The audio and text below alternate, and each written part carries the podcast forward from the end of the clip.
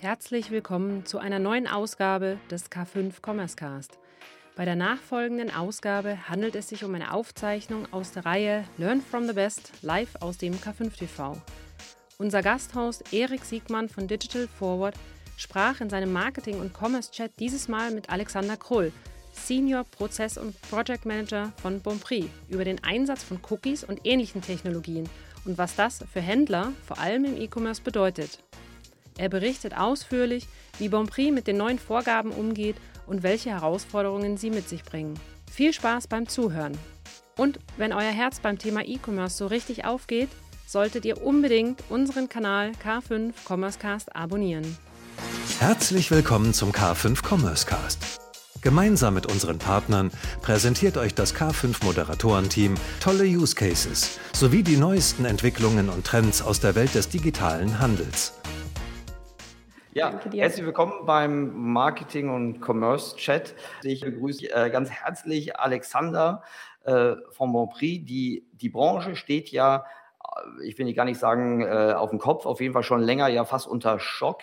Ähm, die Cookies gehen uns abhanden als wesentliches Merkmal, an dem wir uns schon fast ein bisschen gewöhnt hatten zur Marketingsteuerung, einfach bessere Konsumentenerfahrungen herzustellen. Und wir wollen heute darüber sprechen, wie geht man eigentlich damit um oder ganz, ganz äh, spezifisch, wie geht Grand Prix äh, damit um. Aber lieber Alexander, erstmal herzlich willkommen. Und bevor wir loslegen, stell dich kurz selbst vor und vielleicht auch deine Rolle äh, bei Bon Prix. Und stell ruhig auch noch ein bisschen Bon Prix vor, weil ich habe festgestellt, ähm, das Wissen um und über Bon Prix ist nicht gleich gut verteilt. Genau, ich bin Alexander. Äh, ich ähm, sitze hier in Berlin, bin aber bei Bonprix tätig. Äh, ähm, Bonprix hat ja einen Hauptsitz ja eigentlich in, in Hamburg, aber ich habe hier den Luxus und darf äh, von Berlin aus arbeiten. Äh, nicht wegen Corona, sondern ähm, generell. Ähm, ich habe zwölf Jahre bei der Firma WebTrack gearbeitet, äh, so im Analytics-Bereich, also eher auf äh, Dienstleisterseite. Ähm, davon acht Jahre zusätzlich auch noch als Datenschutzbeauftragter, habe dann einen kleinen Exkurs in die IT- und Prozessautomatisierung gemacht und habe die letzten zwei Jahre bei einem Potsdamer Unternehmen äh, arbeiten dürfen und ähm, äh, Floster kann ich auch nennen und bin jetzt seit ähm, kurzem, eigentlich erst seit vier Monaten jetzt knapp äh, bei Bonprix und habe da jetzt eine ganz tolle und äh, aus meiner Sicht auch echt faszinierende Rolle inne weil ich muss sagen, faszinierend, weil ich so einen, so einen Sparringspartner hätte ich, mich, hätte ich mir in der Vergangenheit schon öfter mal gewünscht, äh, bei meinen Kunden damals bei WebTrack. Also einfach mal jemanden, der sich um das Thema äh, Technologie und Datenschutz, wie geht es eigentlich einher? Ja, also praktisch, äh, was muss man auf der technologischen Seite alles tun, um die entsprechenden Datenschutzanforderungen auch zu erfüllen? Oder auch, wie muss man Datenschutz auch und auch Technologie weiterdenken, um sich sozusagen auch auf die Zukunft vorzubereiten. Ja. Und das ist sozusagen jetzt hier meine Rolle. Und es ist eine sehr spannende Rolle, äh, weil ich jetzt sozusagen wirklich auch diese technologische Zukunft äh, vom Prix aktiv gestalten kann, ja, also im, Kontext Datenschutz und, äh, und Marketingoptimierung natürlich auch in dem Zusammenhang.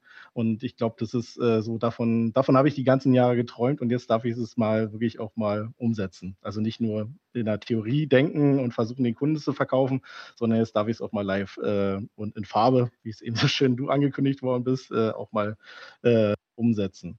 Genau. Ja. Vielleicht aber wäre es Bonprix. Ja? Entschuldigung. Ja. Ich, ich, wollte kurz mal auf diese, auf diese Rolle kurz eingehen, aber dann machen wir gleich mit Bonprix weiter. Du bist ja eine ganz seltene Spezies. Also allein die Schnittmenge aus Marketing und Technologie, die ist ja schon sehr, sehr selten. Aber dann auch noch Marketing, Technologie und auch noch Datenschutz. Ähm, äh, von der, von der Gesetzgebung, aber auch von der Praxisseite, äh, also wie sie wird eigentlich gesetzeskonform Datenschutz umgesetzt äh, in Technologie und Marketing, das ist ja hochspannend. Deshalb bist du auch so, so ein super Gesprächspartner. Aber äh, das parken wir, wie du schon sagst, das, das parken ja. wir jetzt nochmal ganz kurz. Ähm, vielleicht ganz wenige Sätze zu Bonprix, so ein bisschen äh, für diejenigen, die, weil ja ganz viele jetzt über andere Hamburger Modeversender äh, reden. Ja. äh, Bonprix ist ja schon ganz lange dabei. Äh, vielleicht ein paar Worte zu Bonprix, bitte. Ja, also Bonprix ist wirklich schon lange dabei. Bonprix gibt es jetzt, glaube ich, seit 1986. Äh, haben sich aber da rasant entwickelt. Also mittlerweile Unternehmen, was jetzt schon fast schon bald an der 2 Milliarden Euro Umsatzgrenze ähm, kratzt.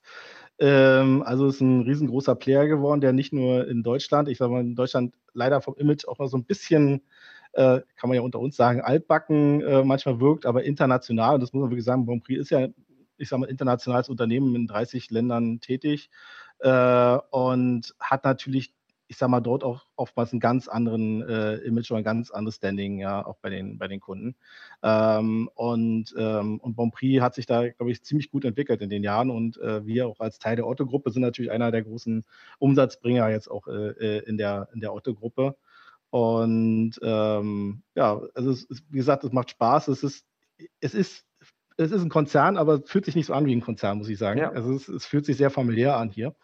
Äh, es macht, macht Spaß und, äh, und wenn man nachher sieht, Bonprix setzt halt auch sehr stark auf Nachhaltigkeit, setzt auf eigene Marken, setzt auf Nachhaltigkeit und das war mir vorher auch nicht so bewusst. Also gerade wenn ich jetzt so sehe, ja, die Stoffqualitäten und was nicht. Also Bonprix ist es, äh, ich will jetzt nicht jetzt sehr den Himmel loben, aber ich muss sagen, ist, ich war sehr erstaunt, äh, was Bonprix jetzt eigentlich äh, heutzutage ausmacht. Und da ja. war mein, mein Blick darauf auch schon etwas verstaubt, muss ich sagen, ja. Ja, ich glaube, wir sind beide, beide große Fans von äh, Bon Prix. Äh, das ist ein, ja. aus meiner Sicht ein Hidden Champion ähm, in, in, einer, in einer Milliardenumsatzdimension. Ähm, die, die Rahmenbedingungen, die sich verändert haben, auch wenn das ist jetzt sicherlich der, der schmerzlichste, aber nerdigste Teil, aber das muss man kurz einmal sagen, was bisher geschah. Ähm, es hat ja, äh, hat ja diverse Ankündigungen und Vorboten gegeben und erstaunlicherweise jetzt ist es wirklich passiert. Wir haben äh, jetzt eine, eine, eine Zeit, äh, in dem die cookie-freie Welt jetzt nicht nur ein Gespenst ist, sondern wirklich Realität. Aber sag du mal kurz bitte mit, mit deinen Worten, was ist passiert und warum ist das so relevant? Ja, also ich sag mal, so die, die Vorboten gab es ja schon recht lange, ja. Also die ganzen, also alles, was rum um E-Privacy-Direktive oder E-Privacy-Verordnung äh, aus Brüssel da kam, das ist, also ich sag mal, das, das gab es ja schon länger. Ja, in, in, Deutschland, wir haben uns da, ich sag mal, sehr ausgeruht auf unserem tollen Telemediengesetz und haben einfach gesagt, ach, wir müssen ja da eigentlich gar nichts tun. So und, ähm, und irgendwie hat sich die Welt langsam da draußen doch weiterentwickelt und gerade, ich sag mal, für Bonprix jetzt im Speziellen als internationaler Player, war natürlich, äh, konnte man jetzt sich nicht einfach auf das Telemediengesetz ähm, zur Ruhe setzen, sondern man musste ja schon frühzeitig vordenken. Ja. Und dann kam das ganze Thema, hat dann nochmal richtig Fahrt aufgenommen, als dann die, die Datenschutzgrundverordnung dann, dann kam und auf einmal äh, hing dann das Damoklesschwert Strafen ja auch ähm, über den Unternehmen. Also tut was und sonst äh, bewegt euch, ansonsten äh, könnten da Strafen regnen. Aber es, ich sag mal, was soll man tun? Ja, und das ist also die große Fragestellung, die immer noch so drauf steht. Was soll ich denn tun? Ja, es ist halt vieles definiert, aber nicht wirklich streng reglementiert. Und es wurde den Ländern halt sehr stark überlassen, äh, irgendwie eigene Regeln zu schaffen. Und das ist aber auch nicht so passiert, wie ich glaube, das ursprünglich erwartet wurde. Und, äh, und jetzt kommen halt so Sachen wie die neue E-Privacy-Verordnung oder jetzt in Deutschland schon die erste Anpassung des TMGs mit dem TT-DSG. Also ich weiß nicht, ob ich das aussprechen muss, also Telemedien- und äh, Telekommunikationsdatenschutzgesetz.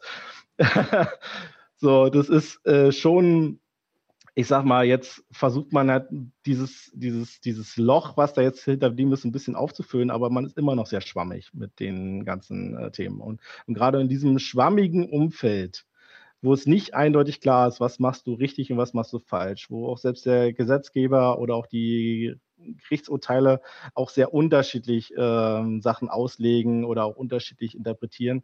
Äh, da müssen wir uns halt im Online-Marketing alle mittlerweile bewegen. Und da wird es natürlich auch äh, für die Cookies in dem Zusammenhang gefährlich, weil viele assoziieren ja sofort äh, Datenschutzfragen mit dem Cookie. Wobei ich sage mal, der Cookie eigentlich immer das Schönste und Beste eigentlich und Transparenteste war, was es gab. Aber ähm, viele, ich sage mal, aber er ist halt äh, synonym für Datenschutzproblem geworden. Und, ähm, und jetzt gibt es halt immer mehr Initiativen, auch seitens der, der Browserhersteller oder auch der großen, ähm, ich sag mal, äh, Marketing-Player wie, wie Google, Facebook und Co., die halt sagen, oder auch Apple, die sagen, wir müssen jetzt was dagegen tun. Ja, es geht so nicht weiter. Wir müssen äh, Lösungen schaffen, ähm, um uns auch selber, ich sag mal, äh, ein positives Licht auch zu rücken. Und, äh, und so sollen halt ich meine, jetzt ist das Ziel jetzt bei Chrome, Google äh, in äh, Anfang 2023 die Third-Party-Cookie-Unterstützung komplett abzuschalten. Andere Browser haben es schon weitestgehend oder sind schon da etwas weiter fortgeschritten. Aber es zeigt halt, äh, jetzt, jetzt kommt auch Druck äh, aus der Richtung. Also nicht nur vom Gesetzgeber, sondern auch aus technologischer Sicht. Und jetzt müssen wir ähm, alle, also nicht nur jetzt erst handeln, sondern wir hätten eigentlich schon eigentlich handeln müssen, ja. Mhm. Wenn, ähm, ich spare mir die Frage für ganz zum Ende auf, aber ich will sie dir trotzdem schon einmal äh, andeuten. Ähm, würde ich später am Ende gerne fragen, was du denkst, wer die größten Nutznießer sind. Ob das wirklich die Konsumentinnen sind, äh, die E-Commerce. Spar dir die Frage die fürs Ende auf. oder, oder vielleicht am Ende auch die großen Plattformen. Aber ja. ich, will, das, ich will das jetzt nicht, bitte spoiler das jetzt nicht. Ähm, Nein.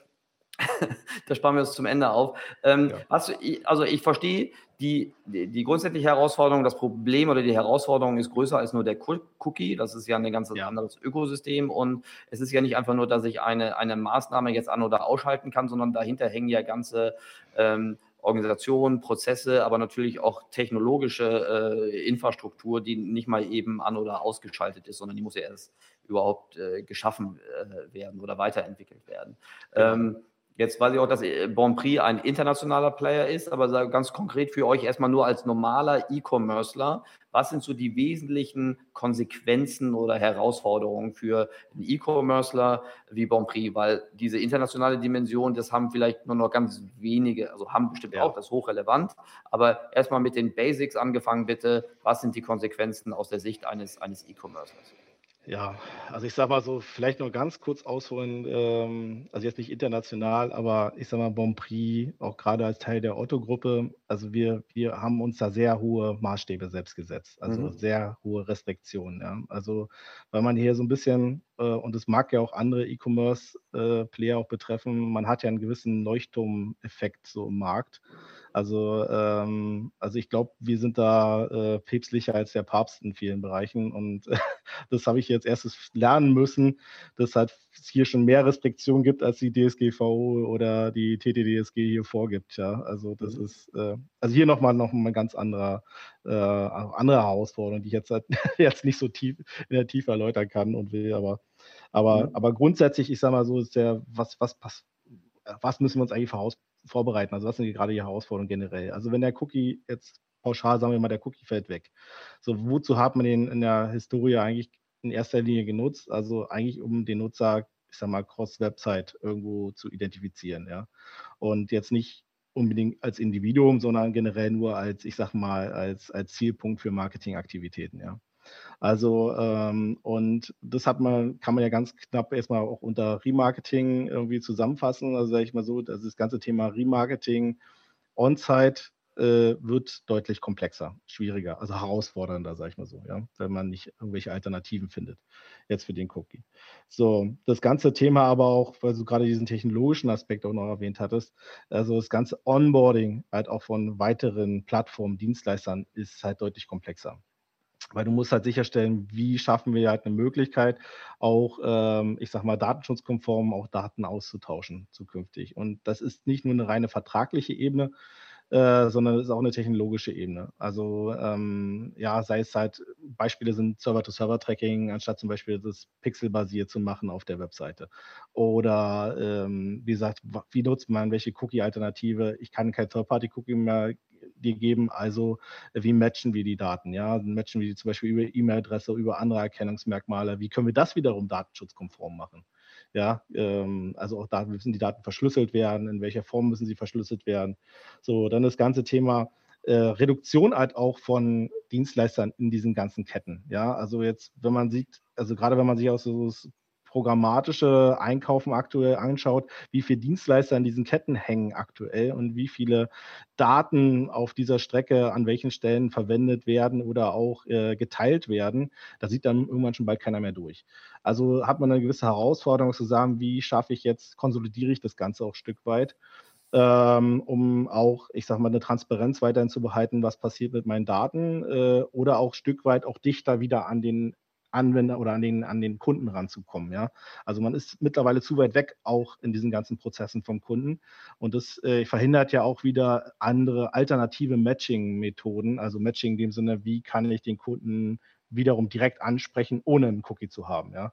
Also wo wir dann auch gleich wieder vielleicht sogar, wenn die Frage noch kommen sollte, in Cookie-Alternativen sind, ja. Mhm. Ähm, also das sind äh, so Sachen, äh, die wir da, also wenn man jetzt noch, kann es natürlich noch ausdehnen und sagen, okay, wir haben auch noch Einschränkungen in der Datennutzung, Zweckbindung, wie lange dürfen Daten verwendet werden und solche Sachen. Aber das sind so, ich sag mal, pauschale Herausforderungen. Ich glaube, das sind Herausforderungen, die alle, ich glaube, jetzt gemeinsam haben und teilen.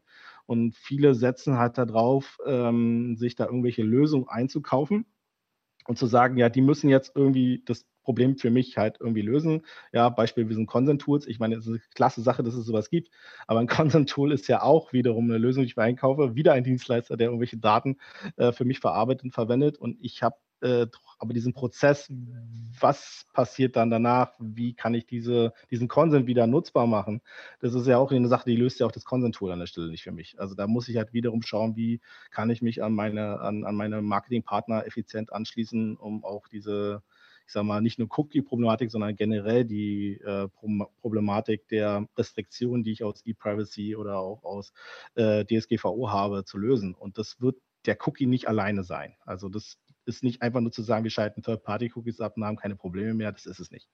Mhm. Weil Daten werden weiterhin ausgetauscht. Also und so oder ja. so auch ausgetauscht. Alexander, ich finde das total interessante Perspektive und wenn ich dir so zuhöre, überlege ich mich gerade, okay, wie ist es eigentlich für Unternehmen, die jetzt nicht in der, in der Milliardenumsatzdimension boxen, die sich diese Komplexität, also klar, man kann da sagen Ambitionslevel, äh, je größer ja. du bist, desto größer wird vermutlich die mögliche äh, Penale, ähm, aber ihr habt ja trotzdem obwohl ihr groß seid, ambitioniertes Wachstumslevel. Auf der anderen Seite sind die Ressourcen, die ich dafür brauche und die Komplexität, die ich brauche, um das zu bewältigen, natürlich auch eine Riesenhürde und deshalb gehen vielleicht viele auch den Weg oder müssen den Weg gehen, erstmal das Problem äh, auszulagern oder versuchen ja. auszulagern. Ja. Ähm, ich glaube, ganz lange wurde einfach versucht, der, den Kopf in den Sand zu stecken, aber das geht ja jetzt, äh, ich beinahe gesagt, geht ja jetzt leider nicht mehr.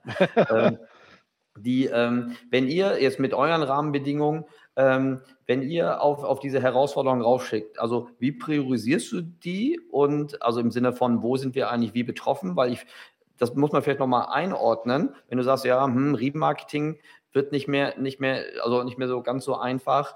Ähm, Remarketing ist ja nur ein Teil der Kette, ne? Ähm, die, äh, vielleicht könntest du so nach Bedeutung mal orientieren, äh, was so die, die größten Baustelle sind. Sind das eher akquisitorische, äh, Upper Funnel, Mid Funnel, Lower Funnel Themen?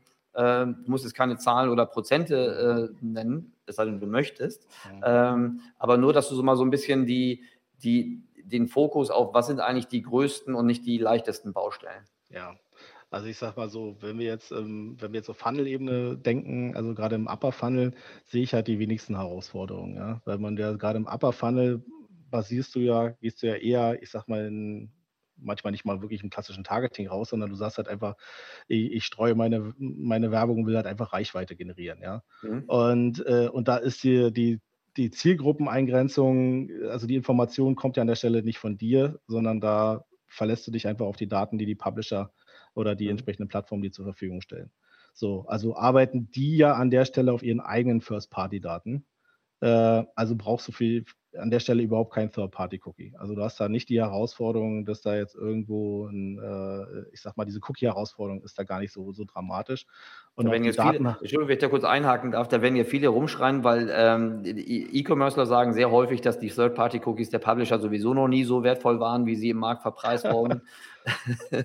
Denn die, ähm, aber ich verstehe aus einer E-Commerce-Sicht sind diese Upper-Funnel-Daten erstmal äh, viel Kontakt und wenig Kontaktkosten in Summe. Deshalb ist auch die, ja. die, die, der Wert der, der, ja. der Datengüter. Okay, aber genau. ich wollte Also du hast wenig Informationen, auf die du zusätzlich zurückgreifen musst. Also bist mhm. du nicht in so dieser datenschutzkritischen Welt, sag ich mal so. Mhm. Also es sind halt wenige Informationen. Und ich würde jetzt auch nicht sagen, äh, der, der Cookie, selbst die Publisher sind ja einen Schritt weiter als, als die haben ja auch schon ein Stück weit vorausgedacht mhm. und arbeiten mittlerweile auch schon mit anderen Erkennungsmethoden als jetzt mit einem Cookie, ja. Also äh, mhm. und, Wenn du meinst, äh, du machst jetzt auch Plattform-Publisher, oder? Ja, ja. Also generell, also also es gibt ja mittlerweile die Publisher haben sich ja zu Netzwerken zusammengeschlossen. Äh, es gibt die, die, die Plattformen, also ähm, die Vermarktungsplattformen, ähm, die halt mit Identifikatoren da arbeiten, mit eigenen ähm, die sozusagen, ich will jetzt nicht sagen, den Publishern aufdrücken, aber zumindest auch mit den Publishern matchen. Und mhm. da haben sich mittlerweile, ich sag mal, auch, äh, wenn man jetzt an die ganzen Paywalls der vieler Publisher denkt, haben sich natürlich da ganz neue Türen geöffnet äh, zur Identifikation über Login, über E-Mail-Adresse, also und solche Sachen.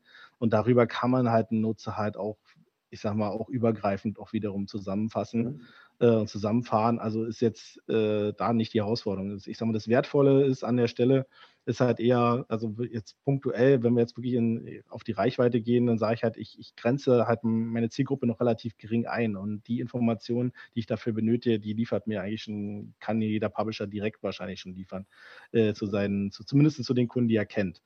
Ja, und ähm, oder zu den Nutzern, die er kennt.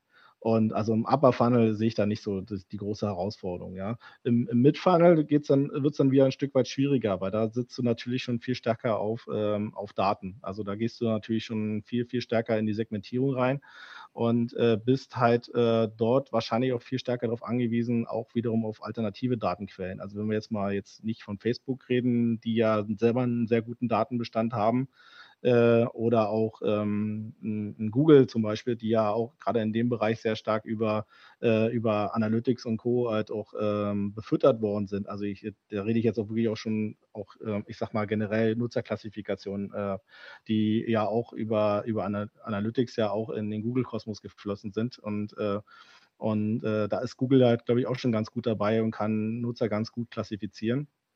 Aber äh, ich sag mal, wenn du dann wiederum an, an, an Publisher gehst, also oder direkt dich irgendwo anbinden willst oder an andere Player, äh, hast du da schon wieder eher Herausforderungen, ja, weil dann müsstest du jedenfalls auf Daten von, von Dritten, also auf sogenannte Third-Party-Daten zurückgreifen, teilweise, und hast dann die Herausforderung, dass diese Daten in erster Linie in der Historie meistens über Cookies gematcht worden sind. Und da fehlt dir dann halt entsprechend äh, der Match.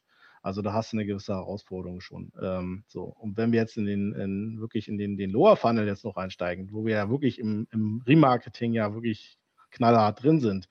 Ja, da, ähm, da, ich sag mal, wenn wir jetzt mal das ganze E-Mail-Remarketing mal ausklammern, weil du hast ja die E-Mail-Adresse, da sprichst du den Nutzer ja eh direkt an, da gehst du ja nicht über, über Dritte, äh, hast du dann eine echte Herausforderung, weil die Identifikation bisher bei vielen wirklich rein über den Cookie gelaufen ist oder äh, ich sag mal, ähm, ähm, ich sag mal, ja, also ich sag mal, es gibt ja auch ähm, die Herausforderung Cross-Plattform Remarketing oder Cross-Device Remarketing. Ja, das sind so Sachen, ähm, die deutlich erschwert werden. Ja, auch sagen wir jetzt da nicht nur den Cookie betrachtet, sondern auch äh, gerade auch so Initiativen wie bei Apple jetzt mit dem äh, mit diesem ATT, also mit diesem ähm, äh, App-Tracking Transparency Framework, äh, also wo es darum geht, dass das halt sozusagen vor der App nochmal ähm, sozusagen eine, eine Consent-Abfrage von Apple kommt, die hat natürlich deutlich dazu geführt, dass mhm. also die, der Consent halt extrem nach unten gegangen ist. Ja, also es ist erschwert jetzt auch die Remarketing-Aktivitäten in, in App-Umfeld ja auch sehr deutlich. Und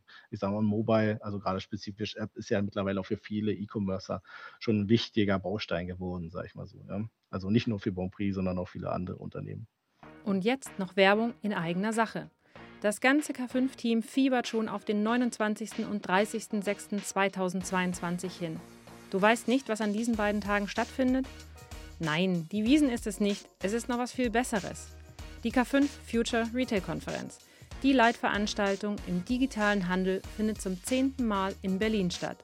Lass dich inspirieren, lerne von den Besten der Branche und sei Teil der relevantesten E-Commerce-Community im deutschsprachigen Raum. Mit der perfekten Mischung aus Learning, Austausch und Spaß werden wir dich im Juni willkommen heißen. Du hast noch gar kein Ticket? Dann geh direkt auf k5.de. Den Link findest du aber auch in den Show Notes. Aktuell gibt es sogar noch die Crazy Bird Tickets zum reduzierten Preis. Also, wir sehen uns.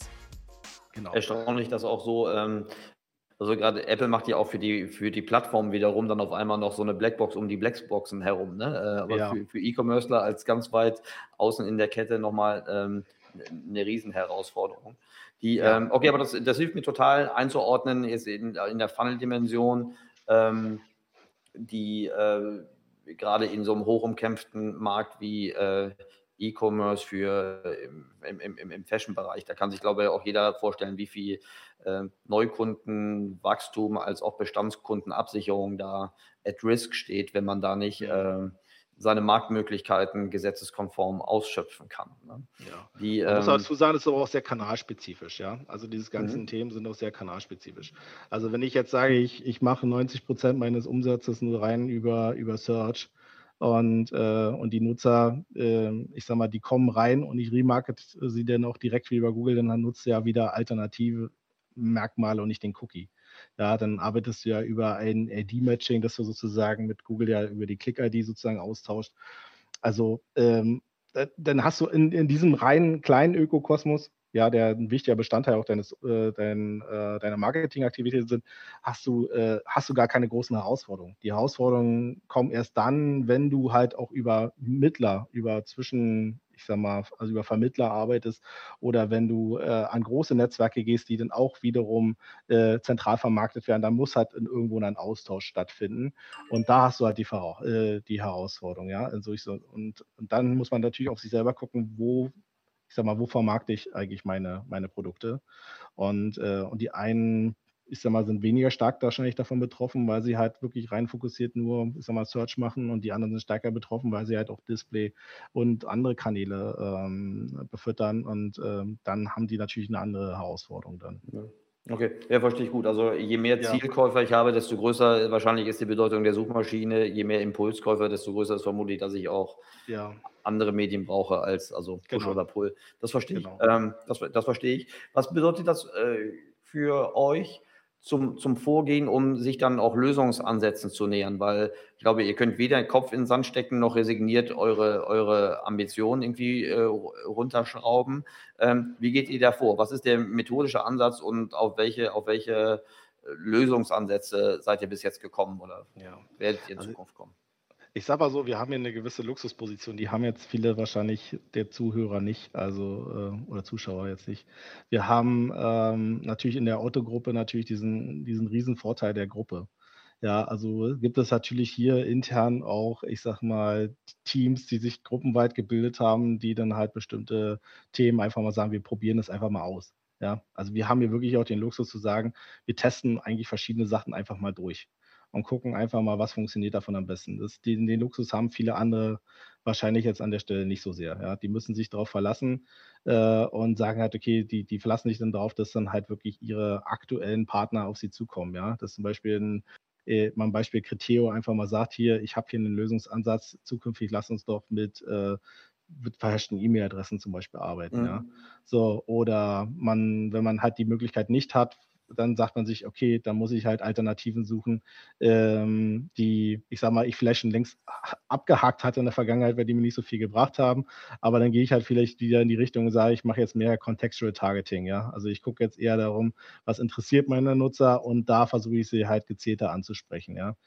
Ähm, und äh, aber ich sag mal so, man verlässt sich halt also ich sag mal so, man kann sich halt schon ein Stück weit auch darauf verlassen, ich sag mal, dass die Publisher da draußen äh, und auch die Plattformen ein vitales Interesse daran haben, ich sag mal, ihre Kunden weiterhin abzuholen, ja. Und ähm, und was wir hier eigentlich tun aktuell, ist eigentlich, dass wir schauen, das, was sich da draußen am Markt halt herauskristallisiert, wir probieren das einfach mal durch. Wir testen das einfach mal na, sozusagen sukzessive ab und sagen halt, ja, es gibt Contextual-Targeting, ähm, wenn wir jetzt da mehr Geld reinstecken, funktioniert das auch für uns, ja, kommt auch mehr bei raus.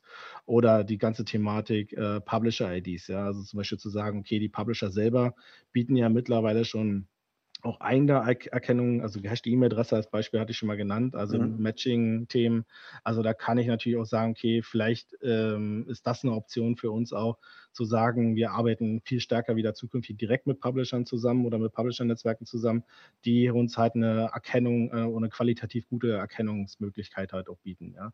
So, oder auch das Thema ähm, Ausprobieren Data Clean Rooms, ja, zu sagen, okay, wir gerade dort, wo wir jetzt Herausforderungen haben, also jetzt wir äh, jetzt im Speziellen auch aufgrund unserer Restriktionen auch intern, ähm, sagen halt, naja, wir wollen halt nicht mit einem äh, Facebook oder Google jetzt ein Remarketing basierend auf gehashten E-Mail-Adressen machen, weil wir haben natürlich eine Befürchtung, dass wir auch dort, ich sag mal, Histor also Informationen jetzt schon äh, denen geben, die dann gegebenenfalls Nutzer betreffen, die äh, dann irgendwann mal sich dort registrieren. Äh, und dann überlegt man halt, dann schaltet halt einen entsprechenden ähm, Dienstleister dazwischen, der eigentlich für dich dieses Matching halt mit den jeweiligen Partnern ähm, vornimmt. Also der sagt, die, das, das nennt man halt ein Data Clean Room. Also das ist halt, der weiß nicht, welche Information steckt dahinter, der Dienstleister, der dazwischen hängt.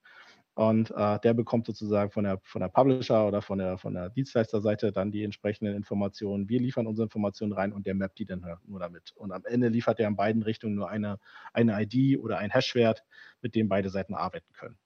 Ja, also diesen, mhm. diesen, dieses Matching-Prozess, der erfolgt dann nicht bei uns und auch nicht beim Dienstleister, sondern oder, oder der erfolgt dann halt in diesem Clean Room. Also das sind so Sachen, die man, die wir uns hier alle aktuell angucken. Ja, wir gucken uns aber auch die äh, Frameworks an, die zum Beispiel jetzt Google mit der Google Sandbox äh, auch geliefert, geliefert hat. Also das ganze Thema Flock Fletch.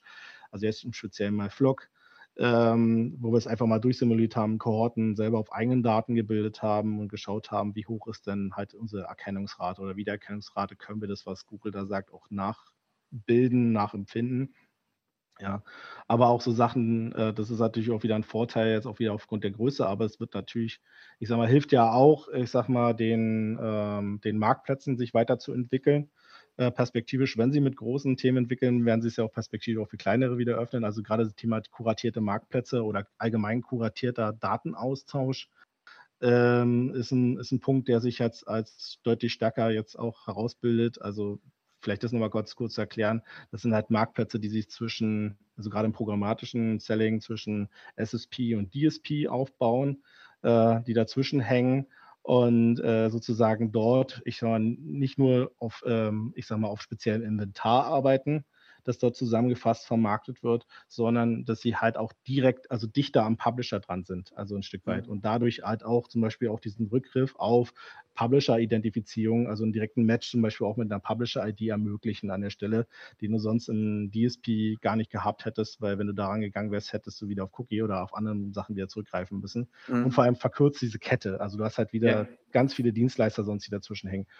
Ja. Aber, aber Alex, nur für mein Verständnis, wenn, also ich, ich finde das super spannend, weil, welche, welche Ansätze du dir ranbringst, aber führt das nicht in jedem Fall eher zu einem dramatisch höheren Aufwand? Also sind diese, diese, diese Segmente, in denen du dann äh, explorieren kannst, wie zum Beispiel äh, gehashte E-Mail-Adressen auf, auf Publisher-Seite. Ne? Das, das sind ja in der Regel dann immer nur nationale Publisher. Ne? Jetzt, mhm. vorhin habe ich gesagt, lass uns mal kurz das international ausblenden. Da fallen mir jetzt in Deutschland weniger als eine halbe Handvoll ein, die dafür wirklich dir großes Volumen liefern können. Und dann triffst du ja sowieso nur, du musst ja Opt-ins haben, also triffst ja nur eine ganz kleine Teilmenge deiner, deiner adressierbaren äh, Zielgruppe. Führt das nicht zu einer Explosion an, an an, an, an Aufwand, an prozessualen und auch rechtlich muss ja auch zumindest alles initial nochmal geprüft werden, bevor es dann in, in Prozesse gegossen werden kann? Ja, also ich sag mal so, früher hast du eine Explosion der Dienstleister in der Kette gehabt. Und jetzt hast du eine Explosion, ich sag mal, der, äh, der Datenquellen, die du nutzen musst, um Nutzer wiederzuerkennen. Ja, ja, muss man schon fast sagen. Also ja. wir sind jetzt gerade in einem Punkt, wo wir sagen, äh, es gibt halt nicht den einen Cookie-Ersatz, sondern es gibt halt zig. Ja. Und ähm, auch egal, ob wir jetzt international, nationalen Kontext denken, du hast ja gerade schon gesagt, es gibt welche, die bieten schon Lösungen, aber immer nur, ich sag mal, sehr lokal. Mhm. Und, aber übergreifend gibt es halt noch nicht viele Player. Ja? Also es gibt halt so, so Ansätze, ja, man kann halt auf einen Single-Sign umsetzen äh, mit zum Beispiel Social Login oder sowas, die aber wieder auch sehr kanalspezifisch sind am Ende. Also die du für einen Kanal was bringen, aber jetzt äh, nicht grundsätzlich äh, äh als Cookie-Ersatz uns dienen könnten für andere Kanäle. Ja. Ja, ja, das, das, das, wäre so ja. meine nächste Frage gewesen nach den ja. alternativen Erkennungsmethoden. Ne? Äh, also Singles was ist mit äh, was wie die ganzen äh, Initiativen, NetID, wie heißen die anderen? Ja. Gibt es überhaupt noch? Die, ähm, die, also ähm. ist, ist, habt ihr die schon mal getestet? Ist, ist das ja. eine, ist, ist ja, da Hoffnung? Ja, also ich weiß, es war ein interner, ich weiß nicht, ob ich da so groß darüber reden darf. Also, also äh, ich sag mal so, wir selber bei Bonprix haben das noch nicht getestet, aber in der Gruppe wurde es schon getestet und äh, das Ergebnis war äh, etwas ernüchternd. Mhm. Ja, okay. und nicht ernüchternd, weil wir nicht an die Technologie glauben. Also ich glaube schon, das war schon der O-Ton hier auch, ähm, wir glauben schon daran, dass es eine gute Lösung ist. Das, die Herausforderung ist eher, dass die ähm, Akzeptanz am Markt, also gerade beim, End, beim Endverbraucher sozusagen, überhaupt noch nicht gegeben ist, ja. Ja, also, da, da, sagst du auch gar nichts Internes, das kann man ja von außen ja. messen. Also das ist ja, das ist ja leicht durch eine, ja. durch eine, durch eine einfache Erhebung äh, raus, rauszukriegen. Ja. Äh, oder, also das ist wirklich, also ja, aber die musst du auch erstmal machen. Du musst die ja auch Angebote werden nicht angenommen. Das würde mich wieder zur Frage bringen, wer ist eigentlich der größte Nutznießer ähm, von, von aber andere, anderes, anderes Thema. So, ja. aber das ist auf jeden Fall noch keine, keine, keine Lösung. Das habe ich verstanden. Die, ähm, jetzt, ich, ich muss noch auch mit Blick auf die, auf die, auf die Zeit.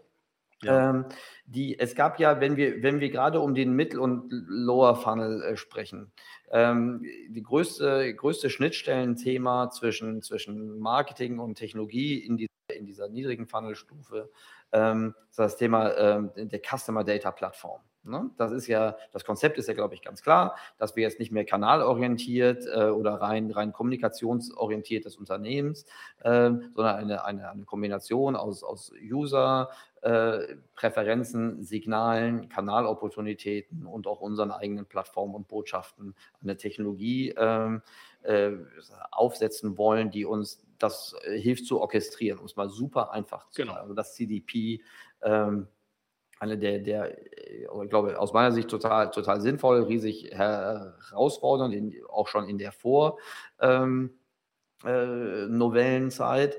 Ähm, wie ist denn das Konzept der CDP jetzt? Äh, ist das überhaupt noch zu, zu, zu halten, mal polemisch gefragt? Ähm, wie siehst du da die Vor- und Nachteile der, der CDP-Konzepte? Jetzt mal ganz allgemein, ich will jetzt noch gar nichts von, von unbedingt vom Bon Prix wissen. Ich weiß gar nicht, wo ihr, wo ihr da steht, ähm, sondern kann man heute noch eine CDP sinnvoll, so wie es mal angedacht war, äh, wertschöpfend einsetzen oder ist das aufgrund der, der, der, der Blindheit, die ich jetzt als Advertiser wieder habe, eigentlich ein hinfälliges Konzept? Ja, nee, also ich sag mal, man muss jetzt ein Stück weit abgrenzen. Also viele. Das war auch mega polemisch. Ja. ja. also viele, viele, ich sag mal, vielleicht noch über die CDP noch gar nicht nachgedacht, sondern sind eher in die Richtung DMP gegangen. Also haben generell in der Vergangenheit nur generell über das Data Management gesprochen und haben halt diese ähm, Datenquellen oder die Datennutzung eher ähm, gewinnbringend von Dritten verarbeitet. Ja, also zu sagen, okay, ich kaufe mir die Daten irgendwo ein und verwende sie. Mhm. Und diese First-Party-Welt, die, wo wir jetzt in der CDP uns ja bewegen, haben die halt noch ein Stück weit außen vor gelassen. Und mhm. ich sage mal, jetzt gerade finde ich ja gerade der Zeitpunkt ist jetzt gekommen, dass eine CDP erstmal ihre Vorteile wirklich ausspielen kann, ja, also den Gewinn bringt ausspielen kann. Aufgrund der First-Party-Data-Fokussierung. Äh, Genau, genau. Also erstmal, man hat eine klare First-Party-Data-Fokussierung. Also man aktiviert ja eigentlich die eigenen Kundendaten. Äh, jetzt nicht unbedingt immer direkt, aber auch als Learning-Plattform, dass du sagen kannst, okay, wenn ich hier kein Cookie mehr habe oder es vielleicht Richtung Contextual Targeting oder Alternativen gehen muss, äh, ja, wo muss ich mich eigentlich bewegen? Ja, also, also man nutzt eigentlich seine deinen eigenen Daten, um daraus zu lernen, um zu wissen, wo man oder besser voraussagen zu können, wo man sich äh, wo man Werbung schalten sollte. Ja. Also ähm, man schaut viel mehr auf die eigenen Informationen. Und das ist, ich glaube, der größte Mehrwert und der zweit oder für mich sogar der, nicht sogar der größte Mehrwert, muss ich sagen, ist halt dieses ganze Thema ähm, zentrale Erkennung von Nutzern. Ja? Also du kannst, also dieses Problem, was wir eben schon mal diskutiert haben, es gibt ganz viele Initiativen am Markt, ähm, die sagen hier, wir bieten Alternativen zu Third-Party-Cookies, aber du hast halt keinen ein, einheitlichen Identifier über alle hinweg. Und, äh, und diese Einheitlichkeit basierend auf deinen eigenen Kunden machst du, generierst du sozusagen anhand der CDP intern. Also ich äh, konsolidiere und fasse ganz viele Identifier, die ich überall, ich sag mal, generieren kann, mit in Kooperation mit verschiedenen äh, Publishern, Dienstleistern oder mit äh, eigenen Daten, die ich ja sammle, äh, fasse ich in der CDP zusammen, mache eine Art, ich sag mal, ID-Stitching, also fasse diese Informationen alle zusammen und kann die dann halt perspektivisch, wo, egal wo mein Kunde sich bewegt, also sofort nutzen, um ihn halt gezielt dort anzusprechen. Also den Identifier, den mir der Partner liefert, kann ich sofort bei mir in der Datenbank mappen und sehen, ach, das ist jetzt der Nutzer und den will ich mit dieser Werbung ansprechen. Ja. So hast du eigentlich, bist du eigentlich die zentrale Stelle der Nutzeridentifizierung und nicht mehr extern der Cookie an der Stelle, sondern du bringst diese ganzen Identifier zusammen. Und ich meine, und an eine CDP aufzubauen, ist mittlerweile auch, ich sag mal, es ist zwar komplex, auf der einen Seite, aber auf der anderen Seite auch nicht mehr so komplex, weil es halt ich sag mal, es gibt schon viele Sachen, die man schon wahrscheinlich schon in-house hat oder verwendet, die man nur minimal aufbohren müsste, ja.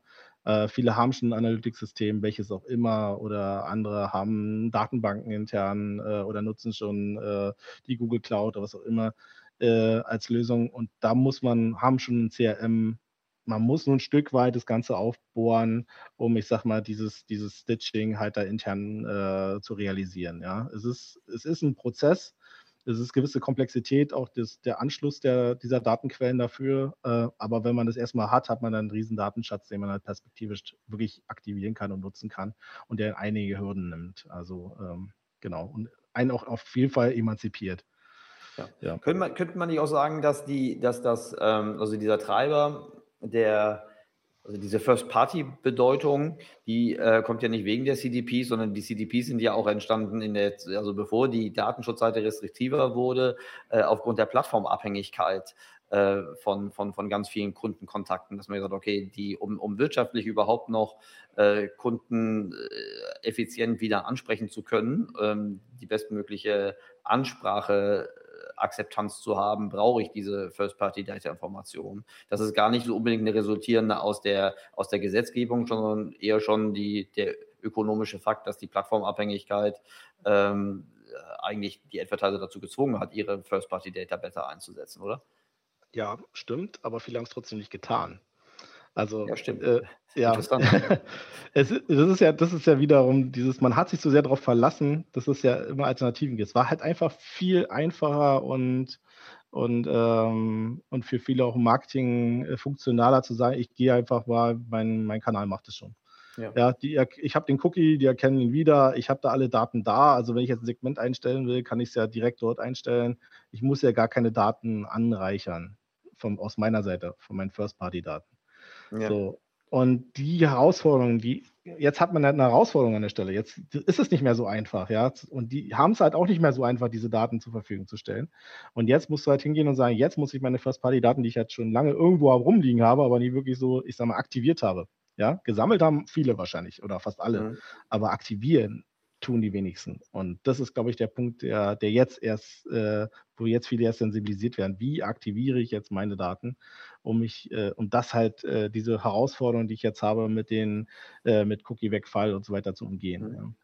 Wie würdest du, wie würdest du, ähm, was würdest du empfehlen, wenn jetzt jemand zuhört, der der bestimmt ins Grübeln gekommen ist, als du gesagt hast, äh, Mensch, so eine CDP, die meisten Sachen hatten wir ja schon gar nicht, ist eigentlich gar nicht so schwer, weil die, also ich glaube, wir beide wissen, dass die Komplexität von solchen, ja. von solchen äh, Konzepten schon eher herausfordernd ist und die meisten, ähm, glaube ich, schon ein Bewusstsein dafür haben, dass die Notwendigkeit da ist, aber gar nicht wissen, wo sie anfangen sollen. Ne? Und wenn wir mal CDP ja. als ferneres äh, Bild betrachten sollen und wir haben jetzt auch viel ähm, auf, auf einem ich finde das sehr relevant, aber es ist sehr komplex und es ist auch kompliziert für, ähm, was die Verständnisebene angeht und die Bedeutungsebene. Die, ähm, aber was würdest du sagen, welche, welche Schritte müssen gegangen werden oder welche Grundlagen müssen geschaffen werden für jemanden, der vielleicht noch nicht so weit ist, der jetzt aber trotzdem die nächsten Stufen erklimmen, erklimmen möchte? Wo würdest du anfangen?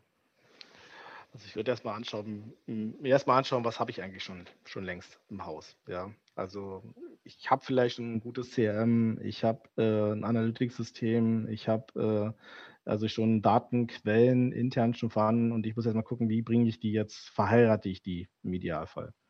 Und im ähm, nächsten Schritt würde ich mir dann anschauen, wie, ähm, wie kann ich die Daten dort drin, also effizient halt auch irgendwie nach außen anschließen. Also haben die schon die Schnittstellen, die ich benötige? Oder muss ich entsprechende Schnittstellen schaffen? Also sei es jetzt direkt in meinen Shop rein äh, um sie dann dort äh, äh, Dienstleistern zu teilen, also vielleicht direkt über, über den, ich sag mal, über eine Match, wenn äh, ein Kunde von einem Dienstleister auf meine Seite kommt, dass ich dann die Information direkt zurückspielen kann. Aber ähm, oder, ähm, oder über halt alternative Identifier im Nachgang zu spielen, ja. Also wie gesagt, aber dass ich erstmal generell schaue, welche Datenquellen habe ich, wie bringe ich die zusammen und wie welche Schnittstellen stehen mir zur Verfügung, um Daten schon einfach aktivieren zu können. Also mhm. Also manchmal gibt es ja schon ganz einfache Mittel, die mir zur Verfügung stellen. Ich sage mal, man sieht zum Beispiel Google Analytics. Äh, ja, hat der schon intern schon eingebaut, äh, schon entsprechende Schnittstellen. Also wäre es schon ein ganz einfaches Tool, um mit der Datenaktivierung, First-Party-Datenaktivierung auch anzufangen, weil habe ich ja schon auch First-Party-Daten teilweise drin. Ich muss nur gucken, wie, wenn ich da was anrechnen will, wie schaffe ich es datenschutzkonform, die Sachen da reinzukriegen. Das sind eher die Herausforderungen. Aber, aber wie gesagt, aber man, ich glaube, viele haben schon äh, Schätze bei sich in-house liegen, die sie noch nicht gehoben haben, auch technologische mhm. Schätze. Und mhm. die sollten sie sich erstmal angucken. Und wenn sie sagen, nee, da, das erfüllt nicht dieses Ziel, was ich da habe, das, also ich schaue mir meine Kanäle an und sage, wie, welche Daten, welche Informationen brauchen die und wann und in welcher Form. Und dann schaue ich, kann mein System das liefern in der Performance? Wenn ja, super. Wenn nein, dann muss ich mir eine andere Lösung suchen. Also dann, oder gucken, ob mein Dienstleister da vielleicht schon was liefern kann. Ähm, aber ist, ich sag mal, ein Tech-Management-System ist für viele vielleicht auch schon eine ganz einfache Lösung, um Daten zu aktivieren, weil Tech-Manager oftmals auch schon auf Datenbanken draufhängen und diese Informationen nutzbar machen können. Ja, also es ist halt schon, es gibt schon vieles, was viele schon im Einsatz haben, aber sich, glaube ich, aus der Perspektive noch nie angeschaut haben. Ja. ja. Ja, richtig gut. Die, ähm, stimmt, äh, das, das ist, äh, also selbst für, für, für mich als, als ich glaube, ich bin unverdächtig, jetzt zu sehr auf der, auf der, auf der Detailebene wirklich aktuelles mhm. Wissen zu haben. Ähm, aber was, was Bild in, in, in so Standard-Tools wie, wie Google Analytics schon enthalten ist, um wirklich in fast alle, also mehr als Pareto, äh, relevanten Schnittstellen zu integrieren, ist wirklich klar, also ist mehrfach vorgedacht und ja. verhältnismäßig leicht erreichbar. Das ist eigentlich keine genau. Ausrede. Genau. Mhm. Also okay. wir sind da wirklich nur eine Herausforderung, wie schaffe ich meine echten First-Party-Daten zu enablen, also auch datenschutzkonform. Da wird wahrscheinlich Google vielleicht nicht der optimale Partner sein, aber, aber ich will es jetzt auch Google nicht schlecht machen. Ja? Also wie ja. gesagt, es gibt, wie bringe ich die Daten da rein? Also das ist, da gibt es verschiedenste Möglichkeiten und äh, das muss man halt überprüfen, aber es gibt halt auch alternative Wege, wie gesagt, Tech Manager ähm, oder wirklich CDPs einzukaufen oder auch, ähm, ja, also da gibt es halt ganz viele, viele Wege oder ich entwickle selber irgendwas, ja, und, und baue mir das, aber das sind dann wieder wahrscheinlich eher die Großen, die dann, äh, ich sagen, die da, ja. Was schätzt du, wie viel, wie viel, wie viel, wie viel Advertiser in Deutschland sind in der Lage, eine CDP wettbewerbsfähig wirklich selbst entwickeln? Ich würde sagen, die kriegst du alle in einen VW-Bus rein. Also ja. gut, vielleicht, vielleicht ein Dutzend, aber mehr, mehr nicht. Auch, mehr als ein Dutzend sind es nicht, glaube ich auch nicht. Ja, hm. okay, gut. Also ja gut, da sind wir uns ja schon mal einig. Die, ähm, so zum Abschluss, äh, auch wenn es auch wenn's vielleicht arg verkürzend ist, aber ähm, die jetzt nochmal die, die, die Gesetzesgrundlage, die, die, auf der wir jetzt arbeiten dürfen. Ähm, wem habt ihr jetzt im Grunde am, am meisten gedient? Wenn wir mal diese drei aufmachen, ähm, die Konsumentinnen und Konsumenten, ähm, die Advertiser, die ja das Marketing-Game zumindest vom Spending her befeuern, oder die Plattform? Ich glaube, am meisten profitieren die Plattformen davon. mhm. möchte, ich mal, möchte ich mal einfach so in den Raum stellen. Ja. Weil die meisten Plattformen haben ja eh schon die Informationen. Also ich sage mal, gerade wenn man jetzt mal Google, Facebook und Co. betrachtet, äh, da sind ja schon viele äh, Endverbraucher, die, die geben denen ja schon bereitwillig ihre Daten. So oder so die brauchen ja die Advertiser eigentlich fast gar nicht mehr, äh, um zusätzliche Daten zu generieren, äh, sondern die freuen sich ja schon über einen riesen Datenpool, den sie da super vermarkten können. Und da, äh, ich sage, und umso schlechter wir eigentlich unsere Nutzer als Advertiser erkennen können, äh, umso, umso mehr profitiert ja äh, eine Plattform auch davon, weil wir müssen halt zwei Euro ausgeben, äh, wir vorher 1 Euro ausgegeben haben, um den Nutzer äh, zu finden, den wir eigentlich ansprechen wollen. Ja? Wenn man es mal jetzt ganz brutal ausdrücken will. Ja, genau. Ja. Wir werden tendenziell ja. ineffizienter. Ne? Also ja. selbst wenn wir es gut machen, sind wir trotzdem relativ ineffizient. Ja, also es zeigt ja auch schon selbst die Selbstanalyse von, von Google jetzt, was, was Flock angeht. Ja, sie, sie preisen zwar hoch an, ja, 95 Prozent äh, und so weiter, aber es ist trotzdem, es sind schon mal wieder 5 Prozent weniger. Und ob es wirklich so ist, nachher im Endeffekt, hängt ja auch wiederum davon ab, äh, wie gut wir uns auf diese Technologie noch vorbereiten. Ja? Also umso besser unsere Algorithmen nachher funktionieren, umso äh, eher sind wir wahrscheinlich auch Richtung 100 Prozent. Und für Unternehmen, die sich nicht darauf vorbereiten, da sind die wahrscheinlich eher bei 30 Prozent Erkennungsrate oder sowas. Ja? Also ähm, das ist halt schon auch sehr stark davon abhängig, wie, wie, wie, wie schaffen die Advertiser auch wieder die technologische Basis, um, äh, um dem zu begegnen. Ja? Und ja. Äh, das ist nicht so trivial leider. Ja, es ist genau. nicht trivial, aber es ist, ähm, es ist vielleicht auch nicht ein Gamechanger unbedingt zum Positiven aus unserer Advertiser-Perspektive, aber es ist auf jeden mhm. Fall eine Chance, um wirklich hochrelevante Wettbewerbsvorteile, relative Wettbewerbsvorteile sich als Advertiser ähm, äh, herauszuarbeiten, oder? Ja, aber es könnte durchaus sein, dass nur die Großen davon profitieren, ja, nicht die Kleinen. Also das ist halt ein gewisses Risiko. Ja, ja. wo man früher bei programmatischem Vertrieb ja groß gesagt hat, oh Gott, jetzt profitieren die ganzen Kleinen ja auch davon. Jetzt kann ja, ja jeder, äh, ist ja wirklich, jeder kann drauf zugreifen. Das ja. wird jetzt wieder ein bisschen ein Stück weit schwieriger. Also, Konzentration äh, auf beiden Seiten. Also ganz nebenbei, ich habe gerade überlegt, wir sind eigentlich die größten Loser. Ähm, das sind äh, sicherlich nicht die Advertiser, sondern vermutlich, über die macht man sich kaum noch Gedanken, die, ähm, die plattformunabhängigen Publisher, sofern es die noch gibt ja, von den Werbeerlösen Plattformen. Ja, das könnte durchaus sein, ja. ja. Und, äh, und natürlich auch die Anwender, die sind auch die Loser, weil im Endeffekt hat die DSGVO, wenn man es ja genau nimmt, ja auch Tür und Tor geöffnet, die Daten auch viel weitgehender zu verwenden, ja. Also ist ja, man muss sie mehr schützen und man muss fragen, aber wenn man ein Verständnis des Nutzers hat, darf man damit machen, was man will, ja. vom Prinzip her. Aber jetzt, jetzt, wollen wir nicht jammern. Ich, ich finde, du hast toll aufgezeigt, welche, also erstens, was die Herausforderungen was, was mögliche Lösungsansätze mhm. sind. Und es hat ja auch keiner versprochen, dass es immer, äh, immer leichter wird im digitalen Marketing. Ähm, Komplexitätsanstieg ist äh, vermutlich etwas, woran wir uns gewöhnen sollten. Ähm, gut. Das ist jetzt nicht das attraktivste äh, Schlusswort, aber. Ähm, ich danke euch für die Einladung. Hat mir Spaß gemacht. Bis dann. Ja, danke. Tschüss. Danke dir.